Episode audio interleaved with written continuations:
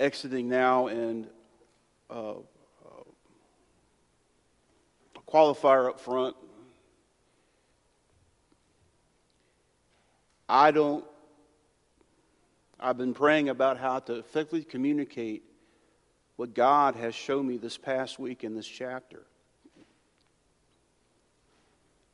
And I hope through the guidance and direction of the Holy Spirit that you and I will walk away with a deeper understanding of the holiness of God and what that means to each one of us. Revelation chapter 15 is the shortest book of the, I mean, excuse me, the, the shortest chapter in the book. And just because it's the shortest chapter does not necessarily mean it doesn't have something important to say. It reminds me, for example, of something happened long ago in this country.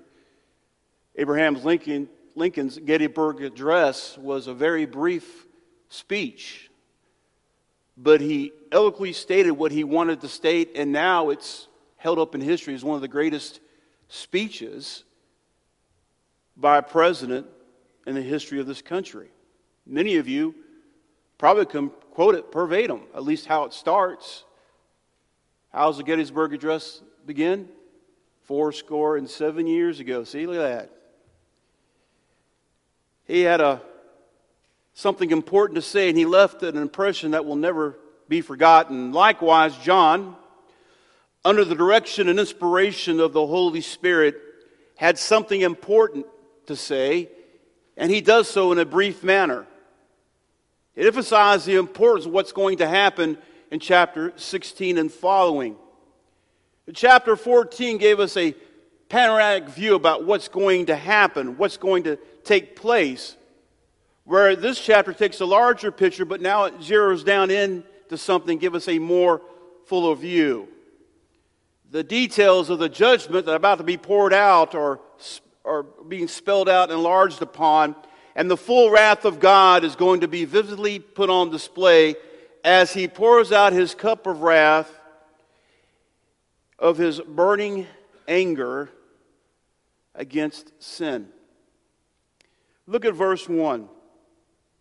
John begins I saw another sign in heaven, great and marvelous, or awe inspiring.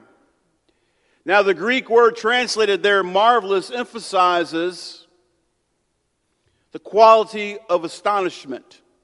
What does John see? Look back in the verse. Seven angels who had seven plagues, which are the last, because in them the wrath of God is finished. Finished is the Greek word teleo. It means bring to conclusion. So, what this means that these bowls hold the culmination of the wrath of God. This is it. They're about to be poured out. Which brings us to another word that's interesting wrath. It's the Greek word themos. It means a passionate anger, a, fury, if you will. Now, the Greek word that's normally used to, to, to describe anger is orgezo. But themos is something totally else. So if I got angry at a driver, I would use that word. But this themos has a whole nother context to it, a whole nother thrust to it. And by the way, themos is only used 11 times in the New Testament. 10 of them appear in the book of Revelation. It's unmitigated, absolute, complete wrath or fury in the response to the injustice in the world. And that is the theme of the bowls of wrath in chapter 16. The extremities of conditions thus evoked seem to be the reason why John would use the word marvelous, astonishing, awe inspiring to describe what he sees taking place before him. And in verse 2, it says, I saw something like a sea of glass mixed or mingled with fire. Now, this sea of glass has been viewed upon once before back in chapter 4, verse 6. However, this particular sea of glass in chapter 4, verse 6 was not described as being mixed with fire. And since fire often accompanies the judgment of God. Here, made to note the just judgment of God. And look who's there with the sea of glass. Look back in verse 2. Those who have been victorious over the beast and his, and his image. That Greek there for victorious is nikeo. It means overcomes or to be victorious. In fact, if you have the NIV this morning, you will see that. Be victorious is how they translate that. Now you have to remember that the majority of the earth's population in the final days of the tribulation submit or surrender to the two beasts that we read about back in chapter 13. Those who do not, other than the 144,000, pay with their lives or are martyred for their faith. Now here they are. The text says, standing on the sea of glass. And judgment and justice about to pour out on those who have been deceived by the two beasts. So these people that were killed are now going to see God's judgment and justice poured out. Now, that standing on the sea of glass, there's a lot of speculation what that means. I'm not going to dive into all that, but I'll just simply tell you I don't see any explanation from the text other than the fact they were standing on the sea of glass and holding harps of God, as the New Living Translation puts it, harps that God had given them. So here's the picture. He sees these seven angels. He sees those who have, who've overcome the beast and his statute and his number, the ones who were killed that did not bow down and do what they wanted. And now they're standing there as the bowls of wrath are about to be poured out. Look what they do in verse 3.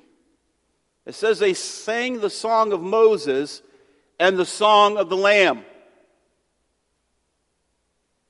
Since the imagery of the text includes the outpouring of the bowls of wrath, delivery of the people from judgment, the background seems to come from the Exodus.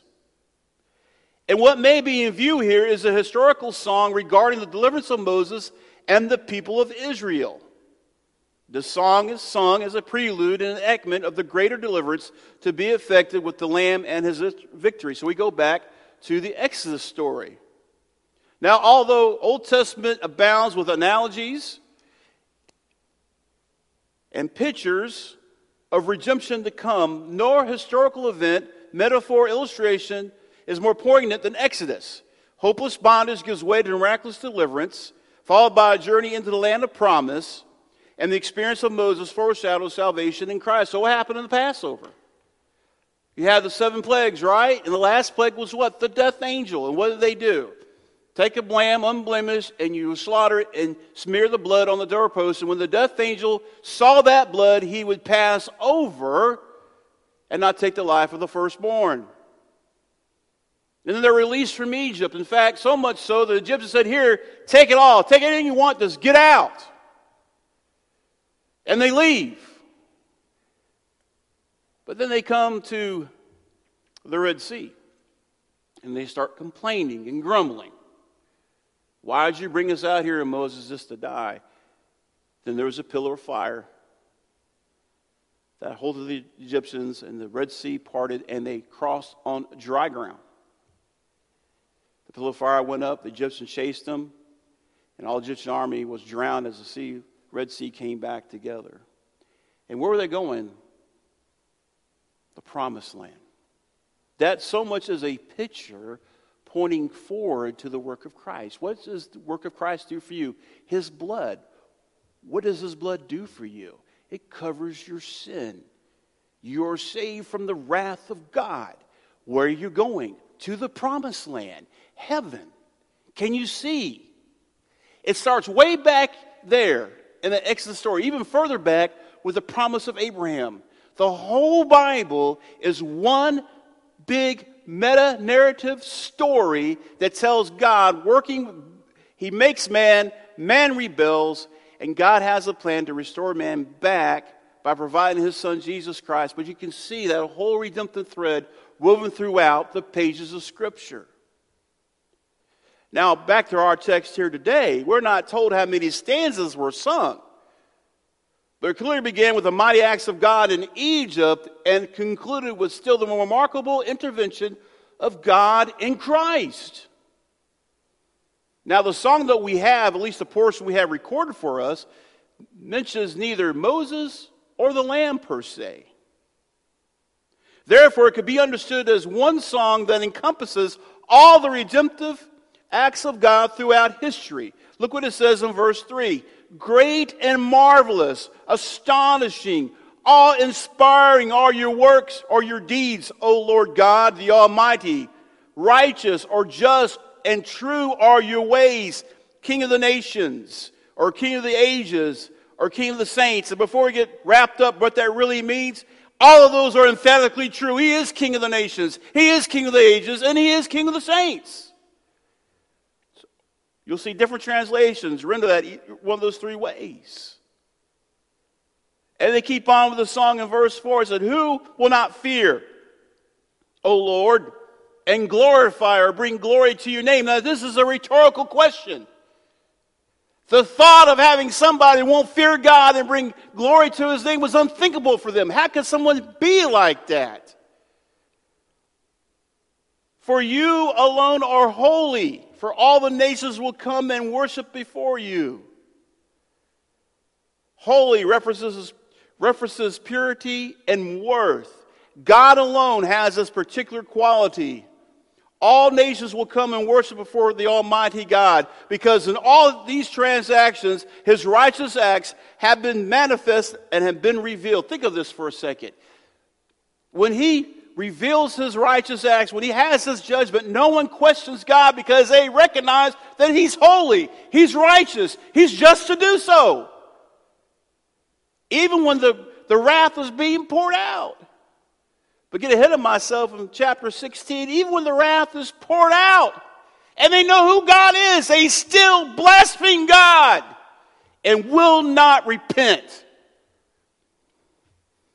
Some would say they gnaw their, on their tongues. Read ahead in chapter 16. Now, people say people live back in antiquity were rather barbarous to us today. They, People in antiquity were just like you and me. They had a sense of justice, sense of judgment.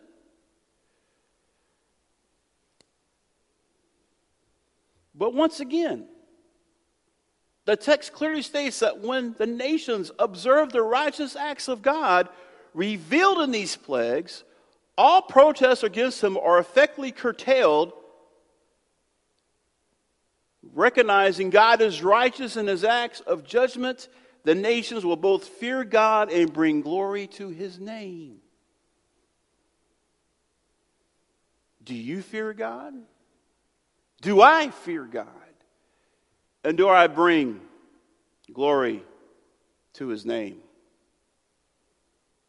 In verse 5, the temple of the tabernacle of testimony in heaven was open that's considered the most holy place in the temple. And is identified as a tabernacle. Look in the text, or the tent of the testimony. It's going back to the tabernacle, talking about the Holy of Holies, the place behind the veil. The Ark of the Covenant sat there. And inside the Ark of the Covenant, you had the tablets of the law, the Ten Commandments that God gave Moses on Mount Sinai. You had Aaron's rod that had budded, and you had a jar of manna. Now, only once a year could that Holy of Holies place be entered into. It can only be entered in by the, whole, the, the, uh, the high priest. And the high priest had to make sure that he was pure before he entered that place, because if he entered before God in the Holy of Holies, the very presence of God himself, he would be struck dead if he was unworthy. Tradition says that they had bells on the end of their robes there. They could hear the bells ringing, and they put a rope around his ankle because if he drops dead, I ain't going in after him. I'll pull him out because you go in there in the presence of Almighty, Holy God, and you're unclean, you'll be struck dead. And this once a year, you'll see on your calendar, is Yom Kippur, Day of Atonement. And he would go in in his prescribed way. He had to make all these uh, preparations for him to go in. And when he entered in, of all things, he carry a basin of, blood from the sacrificial goat that he would then sprinkle on the mercy seat with his top of the ark of the covenant to cover for the sins of the people. So the testimony, bear with me, was a clear witness of the holiness of God and the unapproachableness of God, except on God's timetable and in God's prescribed way. Did you catch me? Hear what I just said. The testimony was a clear witness of the holiness of God and the unapproachableness of God, except on God's timetable and in God's prescribed way. You just couldn't walk in the Holy Holies and talk with God. And this is what I've been wrestling with all week. I take so much for granted that I can go before God, not stopping to realize or consider His holiness and the sacrifice of Christ, that when I take those things for granted, guilty of trampling over the precious blood of Christ. I couldn't go in there. I'm not even Jewish. I'm a Gentile. I couldn't make it inside the outside the tabernacle. I'd be outside somewhere. The ark was God's communication of himself and his purposes, the demands and promises for the people of God, which is the Ten Commandments, the tablets. Aaron's rod and manna witnessed the saving competency of God and his providential oversight of his people. And the location which God gave witness to the people of his presence and power. Shekinah glory, cloud, Shekinah cloud of glory that first descended on the temple back in Exodus chapter 33, verse 9, and later descended upon the temple of Solomon, verse 1 Kings chapter 8, verse 10. That Shekinah cloud, we'll get to that in a moment, but it's, it's the outward manifestation of the glory of God. It's so bright that you can't see anything. And you look in the text, it says, once his, his glory, the smoke filled the temple. I'm talking about the Shekinah glory, that's, that's manifest presence of the glory of God. It's so bright and so intense that you can't do anything, can't see anything. It's so bright. And that's the glory of our God. In verse 6, the seven angels Look where they came from. Came out of the temple. They came from the presence of Almighty, Holy God.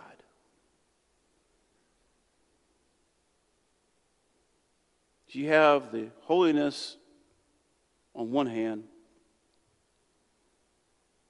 and the seven plagues on the other something we don't like to talk about very much. The holiness of God demands that sin is dealt with. So there is wrath, anger, because He's holy. He's bound by His very character. Yes, God is love. God is merciful. God is long suffering.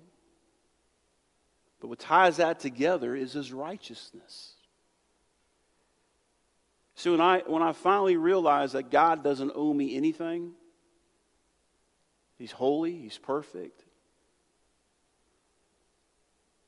He doesn't have to let me in. I don't have any rights when it comes before God but yet in his mercy and his love, he provided the way. Therefore, I could enter him because he desires me to be there. That's the reason why we sing Amazing Grace. How sweet the sound that saved a wretch like me. The holiness of God's judgment and judgment cannot be dismissed. Sin has to be dealt with. Later in verse 6, you see that these angels are clothed or dressed in linen, clean and bright, or as the New Living puts it, spotless, good around their chests with golden sashes, like the worship prescribed in the Old Testament.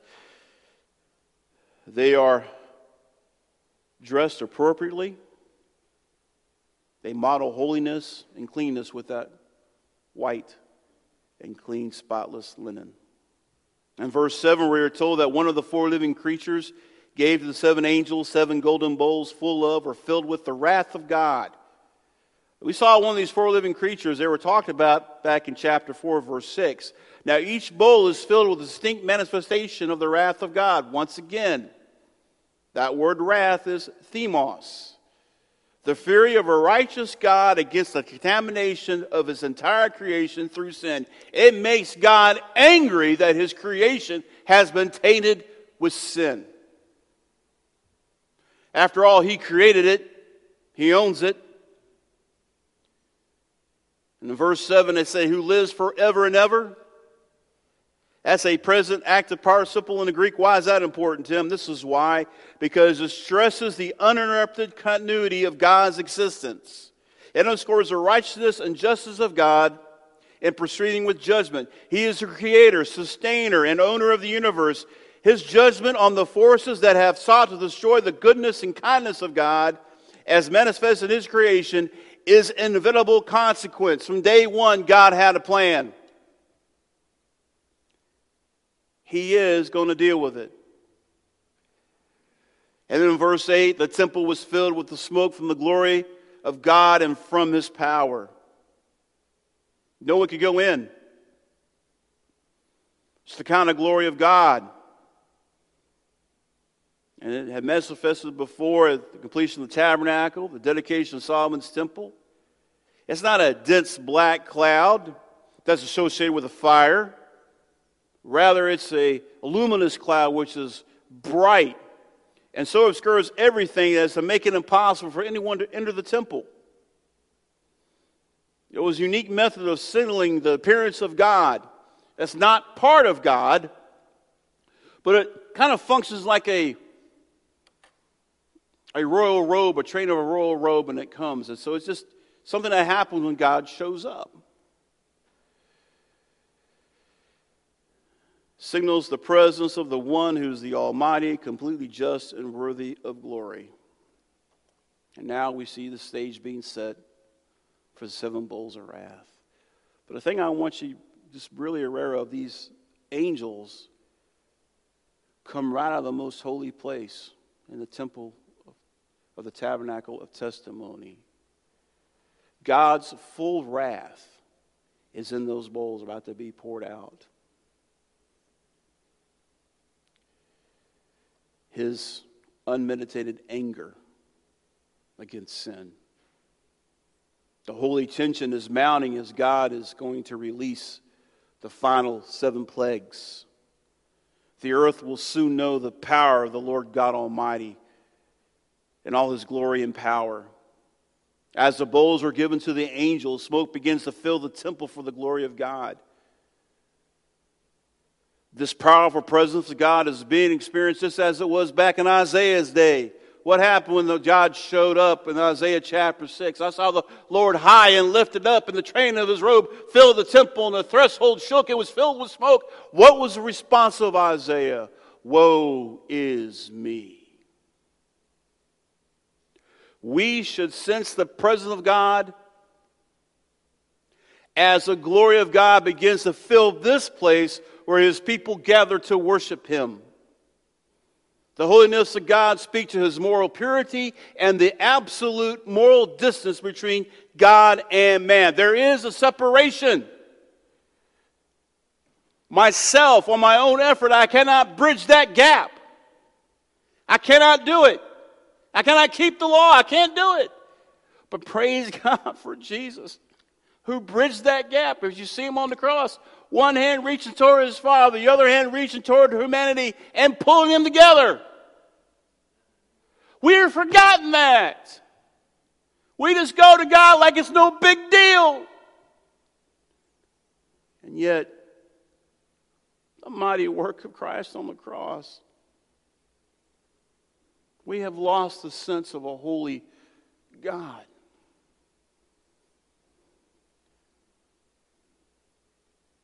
we have lost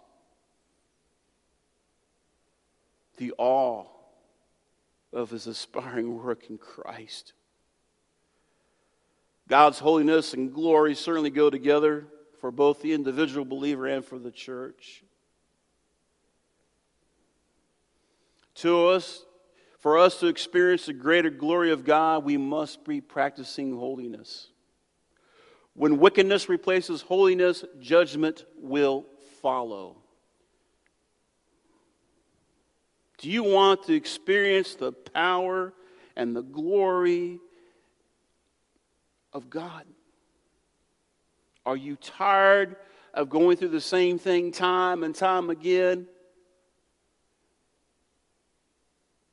And just you feel like your prayers are bouncing off the ceiling. You look around you, the world is falling apart, and you're just crying out, God, I, I, need you. I, I, I need you in a real way.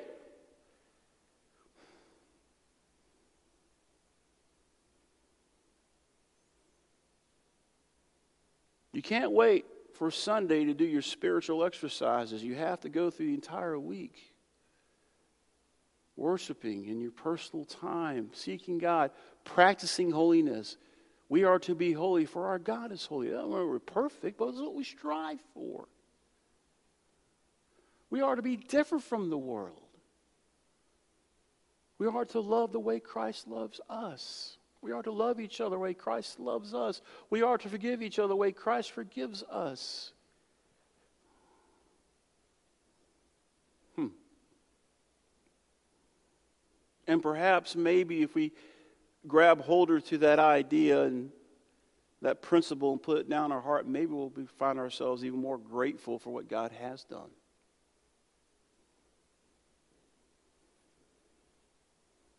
I mean, God didn't owe me anything. Yet he still saved me. Now allows me to be a minister of his gospel. He doesn't need me. There's a lot better people qualified than me, I promise you that. He doesn't need any man, really. But that's what he loves to do. You know why he does that? Because we all say the same thing. It's not me, it's him. That way all the glory goes to him. Do you know him? Do you know your creator? The only way you're going to know the Creator is through Christ. He's the only one who bridges that gap. You cannot get there on your own. You have to go through Christ, through His blood, to enter that holy place. Do you know Him? Have you confessed that, yes, you are a sinner? I've broken your law. Have you asked Christ into your life? The Holy Spirit take residence up in your, in your heart and your soul. If you've done that, then great. But if you haven't, this judgment that we're reading about is coming and it's coming soon. And everything we've read about, talked about, thought about, as the Bible says, our faith will become our sight. And how about you in your personal walk with God?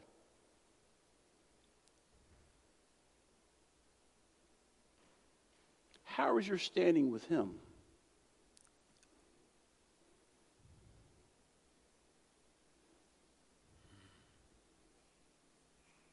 Don't take your salvation flippantly or lightheartedly.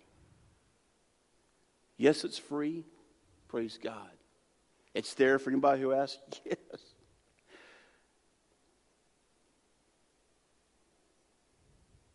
But it took a perfect sacrifice in order to make that happen.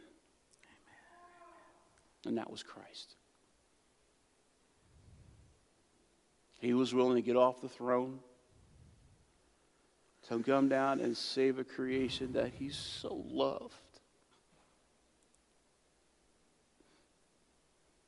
Can you see him on the cross being nailed and he tells his father to forgive them? They know what they're doing.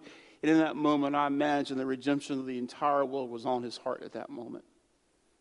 He was thinking about you, he's thinking about me, and countless others. And even now, he's calling out to humanity come to me. Come to me, and I will give you rest. I will never cast out anyone who comes to me. That's what Jesus says.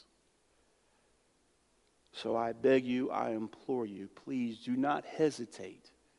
Do not put off anything that God's telling you to do today because time is running short.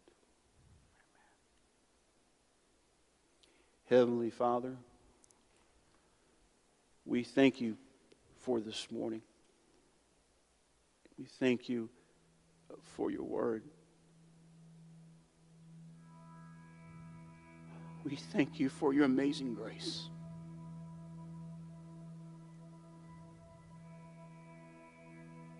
That you allow someone such as I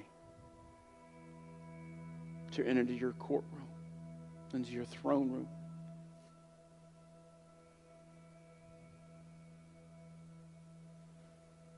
We also know that there's a price to be paid for sin.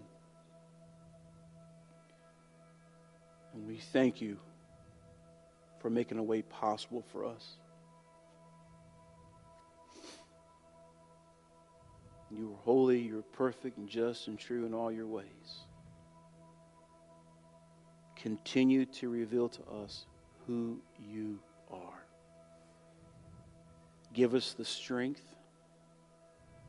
the wisdom, discernment, and the courage to answer in obedience to your call.